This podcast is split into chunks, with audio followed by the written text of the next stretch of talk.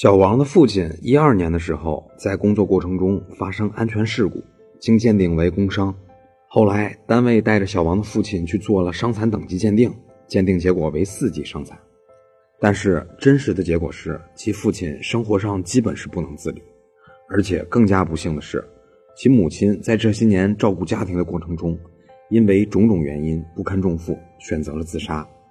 本来一个好好的家庭被弄得支离破碎。小王心里很难过，就问：“现在已经过去五年了，如果对于父亲的这个工伤鉴定结果不服，那么该怎么办呢？”答案是先申请复查。我国法律规定，在出具劳动能力鉴定结论之日起一年之后，认为伤者的伤残情况发生变化的，可以向劳动能力鉴定委员会申请劳动能力复查鉴定。对于复查结论不服的，可以申请再次鉴定。简单来说，对于伤残等级的鉴定结果，就是两条对待方法：第一，在收到鉴定结论的十五天之内不服的，那么提出申请要求重新鉴定；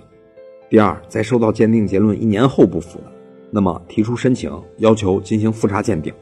对于复查结果仍然不服，可以申请再次鉴定。所以，做出工伤鉴定结论超过一年了，仍然是有机会重新鉴定的。那么，以上就是今天的音频，供您参考。